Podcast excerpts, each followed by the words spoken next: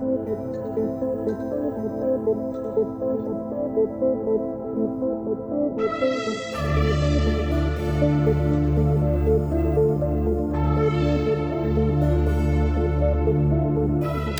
and welcome to Hacked Off.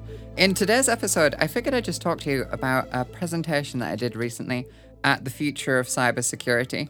This is a, a conference where, you know, vendors come together, there's talks on, and, and people make predictions about what they think the next big thing is going to be in cybersecurity. One of the speakers was Frank Abagnale of uh, Catch Me If You Can fame.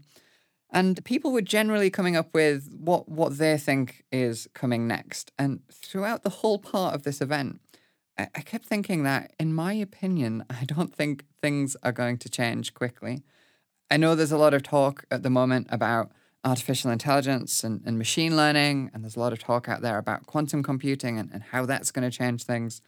But I think for most of the companies that I deal with day to day, most of the customers who come to us at Secarma for penetration testing services, I, I think they, they want to know realistically what do they need to worry about. And, and talking about quantum, that kind of thing is still a little way off in my predictions. But one thing that I that I spoke about in the 15 minutes that I had on stage to get my view out there was malicious software developments or more accurately, how I don't think a lot of things are changing.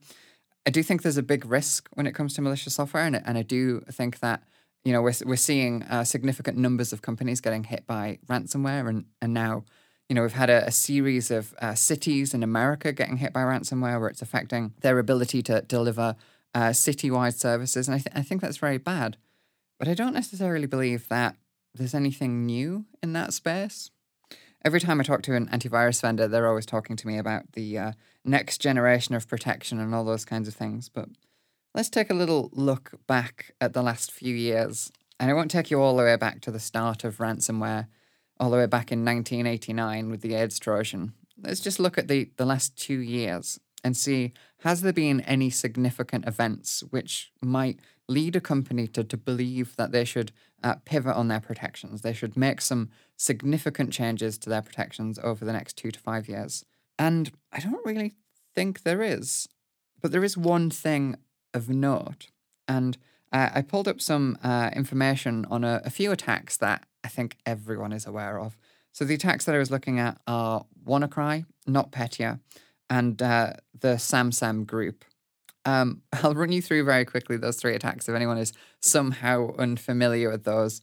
Maybe SamSam is less well known, but but hopefully everybody has heard of WannaCry, right? The BBC and the mainstream media went absolutely crazy when that happened. But a thing to make you feel a little old is WannaCry was quite a while ago now. That was the middle of 2017, right? So that's a long time ago now, supposedly, in the way that technology develops. But I'm getting ahead of myself, right? Let's give the quick introduction just in case you have either not heard of WannaCry somehow, or maybe more likely you've just forgotten the technical details. WannaCry was uh, an attack that took place in 2017. It came about because of a exploit that was uh, allegedly released from an NSA hacking toolkit. So that is the US government's national security agency's toolkit for breaking into systems was allegedly stolen, or part of it was stolen, and released by the shadow brokers in one of their leaks. Now, the shadow brokers, some people predict or uh, presume, were a, a, a Russian uh, threat actor group. And those leaked exploits were picked up by what is believed to be a North Korean uh, attacking group. So there's a lot of nation state impact here. We've got the US government being involved, the Russian government being involved, the North Korean government being involved, if you believe all of the analysis out there. But the important details were a vulnerability was released. And in fact, the, the patch was the first thing that was released, the first thing that we publicly heard of essentially was um, in March of 2017, a patch was released by Microsoft called MS 17010. If you're not familiar with Microsoft uh, patching numbers, MS 17 refers to 2017 and 10 refers to the, the 10th uh, patch in that cycle, so early of 2017. The exploit that I'm talking about in this context was Eternal Blue. That was the, the name that the, the NSA uh, allegedly tied to it. So maybe if you haven't come across MS 17 010 before, you might know the Eternal Blue name for that. The vulnerability, the first that we heard of it was a patch being released by Microsoft with an advisory article alongside it that said, essentially, hey, this is a big deal. You need to patch this. And one of the reasons that they were considering it such a big deal was the fact that it was wormable. So, what I mean by the term wormable is that this exploit is a prime candidate for an attacking group that want to make a piece of malicious software that can self propagate. Now, self propagation makes this more dangerous, of course, because of the speed in which it can spread. And that is absolutely what we saw with WannaCry. WannaCry was uh, released in May of 2017 and immediately hit the headlines for hitting so many organizations.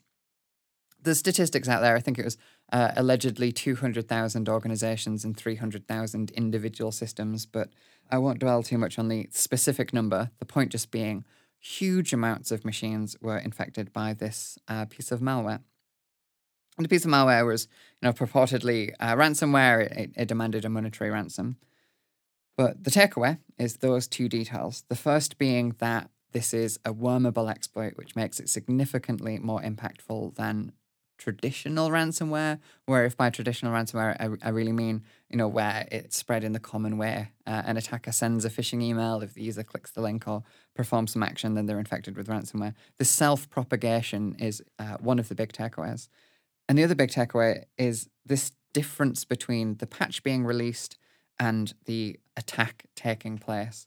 If I remember correctly, the patch was released on the 14th of March and the attack took place on the 12th of May. So, you know, around 60 days between the patch being available and the attack taking place. And yet it had such a huge impact.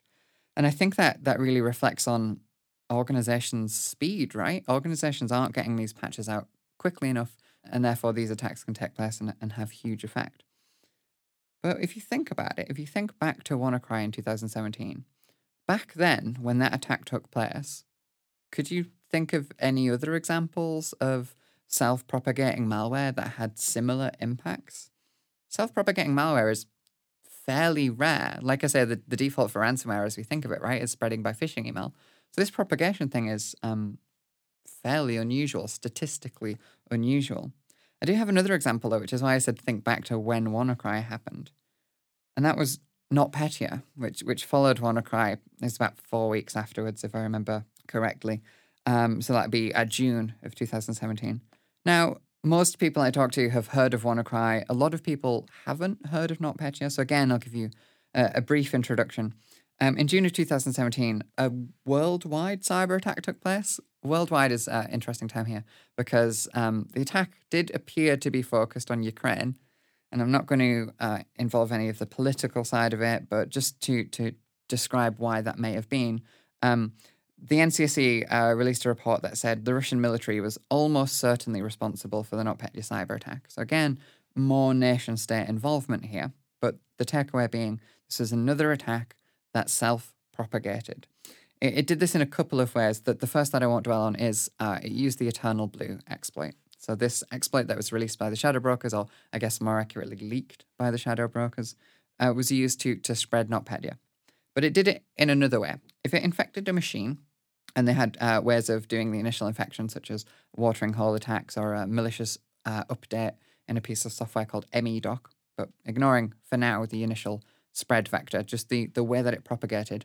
Uh, if it infected a machine, it would read out from memory the credentials stored on that machine, and it would use those credentials to try and log into other systems across the network that it could reach. So, this is a very, very similar attack to what a piece of software called Mimikatz does. Now, uh, Mimikatz is probably not so well known, but um, it is known to penetration testers. It is a staple tool of the penetration testing toolkit. Mimikatz is old. If I remember, the first version of Mimikatz that was released was like 0.1 uh, version, was something like 2007. But the, the first time that Mimikatz had this credential extraction feature, to be about May of 2011, Mimikatz was released with this ability to extract credentials from memory. And that's a hugely powerful tool to an attacker. A lot of organizations think that well, this is a post exploitation step. You already must have compromised one machine, and you generally must have compromised that machine to a system level. So that's essentially local administrator or operating system level. So people think oh, because that's a difficult thing to do, then these kinds of attacks or these kinds of tools are, are less important.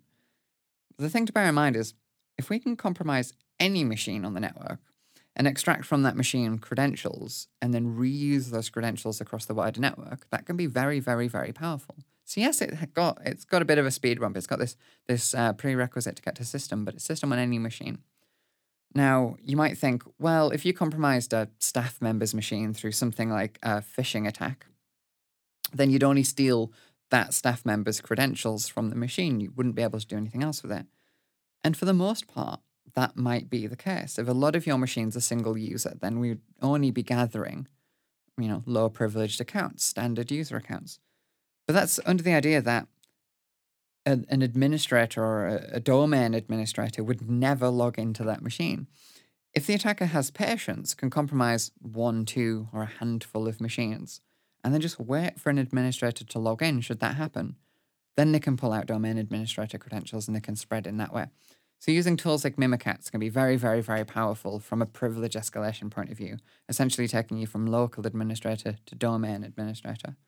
I also imagine that uh, an administrator who was compromising an organization that didn't necessarily have the best security hygiene uh, could possibly cause this to happen more quickly. So do something like, I don't know, um, uninstall the user's printer or something like that. And if the uh, IT help desk person who comes over to, to help this user who's had their printer suddenly stop working logs into their machine with domain administrator credentials instead of the local administrator credentials, um, you could steal those as an attacker, and, and that would be significant. And for a lot of organizations, this is essentially what NotPetya did. Compromised one of the machines through through uh, methods such as, like I say, this this uh, malicious upload, uh, this malicious MEDoc uh, update, um, and then propagated across the network incredibly quickly by extracting credentials. So again, that automatic propagation thing, and again, a issue that has been around for a very, very long time. The WannaCry vulnerability being known for 60 days and Mimikatz as a concept being known for you know, at the time, six years since that, that tool was available. Um, yeah, the NotPetya attack was June of 2017, so quite a delay between that taking place. So I think the, the thing that I'm trying to draw out by, by pointing at these two attacks, saying, hey, these two attacks, WannaCry and NotPetya, were, were quite special. At that time, we hadn't seen much in the way of auto propagation uh, for malware. But hopefully everyone thinks, that's significant, though, right? Those attacks were huge. They had huge impacts to organizations. What was it? Um, DLA Piper publishing that um, I think they had 15,000 hours of overtime following that attack with just, just dealing with the remedial work, rebuilding machines that were infected, those kinds of things. So, um, huge potential for an attacker. And I think a lot of companies aren't necessarily prepared for um, the speed in which some of these attacks take place. I think they maybe think of um, hacking as being quite a slow process, and, and, very often it is. With with penetration testing being a very methodical uh, approach to assessing the security of an organization, but the way that attackers target these systems isn't necessarily the same as pen testing. Very often, attackers will use the flavor of the month vulnerability. They'll try whatever's new, and if it works, that's an organization that they'll target. And I think that's reflected in in WannaCry using that Eternal Blue exploit that was a relatively new exploit, and wherever uh, systems are vulnerable, they would use just that one exploit. It wasn't like they were running vulnerability scans and port scans and all of that kind of thing. So maybe the way that we're delivering penetration testing as an industry is far removed from the way that attackers are targeting. And, and not that that's bad. Penetration testing very often uh, highlights many vulnerabilities which an organization would want to deal with as opposed to one. But it might lead companies to the idea that hacking can be very slow, very time consuming. And why this is important is when you start looking at the ways that organizations respond to cyber attacks. Um, so, what what's the first way that a company might respond to a cyber attack? Um, I guess some companies um, consider cyber insurance as a potential um, protection. And um, at the at the Future of Cybersecurity event that, that I mentioned that I, I was delivering this talk at, one of the things that really surprised me from that event was um, how cyber insurance is being viewed by by the audience. Okay, it's a, it's a small sample set. There was a couple of hundred people in the audience, but I was asking people, um, do they think that cyber insurance will ever be mandatory? And I use the term uh, mandatory quite specifically because what I was trying to do there was a, avoid any specific. You know, I wasn't saying would be regulated, would be required by law, something like that. It's just, you know, would it would it become mandatory? And um, the vast majority of the audience seemed to think that that was a no, and they not quite direct, but but parallel. I'd, I'd like to give is, um, of course, things like car insurance are mandatory. So I don't think it's a huge leap to consider that at some point in the future, businesses might be required to insure their organization against um, cyber attacks. That's, of course, uh, without me giving my opinion on how valuable I think cyber insurance is and, and how effective I think it is. But I'm just saying it wouldn't necessarily surprise me if the industry moved in that direction. Um, another thing that was highlighted, in fact, on the on the same panel where that that idea was raised, was um, the audience was asked whether they think companies should do more to prevent social attacks. So this was talking in the context of uh, should we invest more into teaching staff members not to click links in email, teaching staff members about malicious email attachments and things like that. And the vast majority of the audience put their hand up and said we should do more for social attacks. Uh, and I countered that with should we do more for, for technical attacks? And almost no one raised their hand. Now they won't get they weren't given as you know uh, you can pick one or the other. It wasn't should we do more for social or should we do more for, for technical. It was just two independent questions. And it seemed that certainly for that small sample, that the audience in that room, that a lot of people think we're doing enough for technical attacks. And, and I certainly don't think that's the case. But just on the context of uh, cyber insurance, there's um, there's a lot of uh, misinformation out there about cyber insurance. There's a lot of um, companies haven't investigated it yet. A lot of people um, think it's not necessarily the, the right way to go. But a quirk that ties it back to the NotPetya story is following the NotPetya attack, there was a series of newspaper articles, um, one by SC magazine, for example, so, so quite a well known publication, that said uh, the headline reads Insurer refuses to pay DLA Piper over NotPetya cyber attack.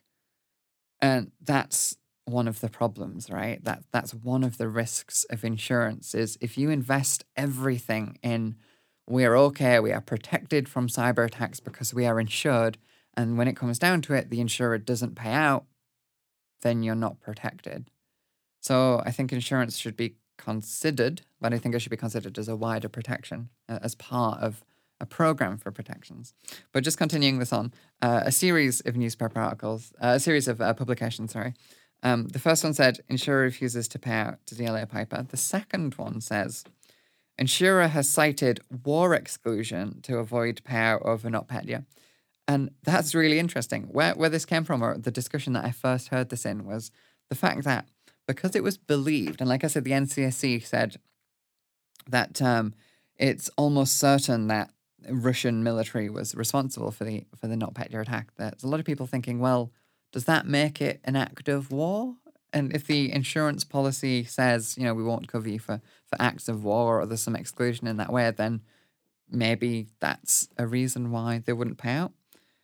And then DLA countered another uh, another headline read that DLA was uh, set to sue the insurer over this, um, but that was quickly updated again by SC Magazine for this one on the the twenty eighth of uh, of March. That said uh, DLA Piper insurer dispute, nothing to do with war exclusion. What it turned out to be was they just didn't have a cybersecurity specific policy. The, the court reads um, It was confirmed that DLA Piper does not have a cybersecurity specific policy. They don't have the right cover. It's not a cyber policy. So that's, that's a thing that I think a lot of organizations, if they're looking at cyber insurance to protect them against these huge attacks, is the policy right for your business? Does the policy cover the things that you think it does? Does it have exclusions which might come into play that you hadn't considered? Specifically, what are you covered for?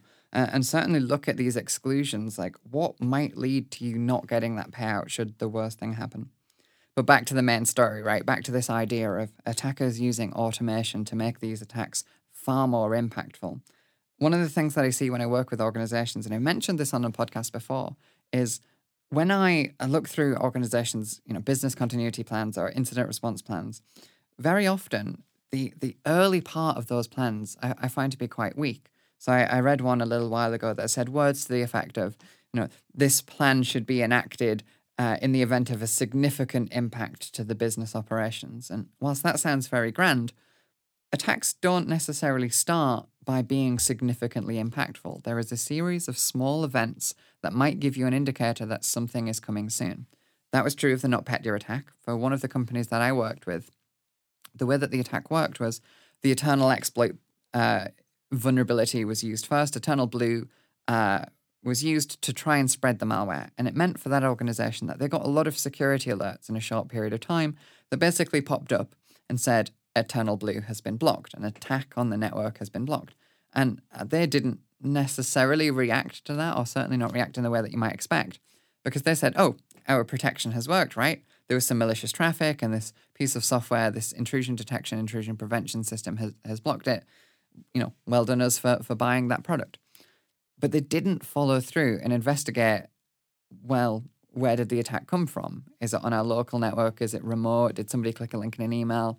Because it was seen that opening security event wasn't significantly impacted eh, impactful to the business. You know, they opened the incident response plan, and because it was just a minor thing, a minor quirk, they, they didn't act on it. And and I know looking back now, people will be thinking that that's ridiculous, but you know, in hindsight's twenty twenty, right? You don't always make good decisions um, at the time, but it's a thing to consider. For the NotPetya attack, it started out with just that exploit running, and then around sixty minutes later the machines that had been infected uh, suddenly displayed the ransom message that NotPetya was was known for.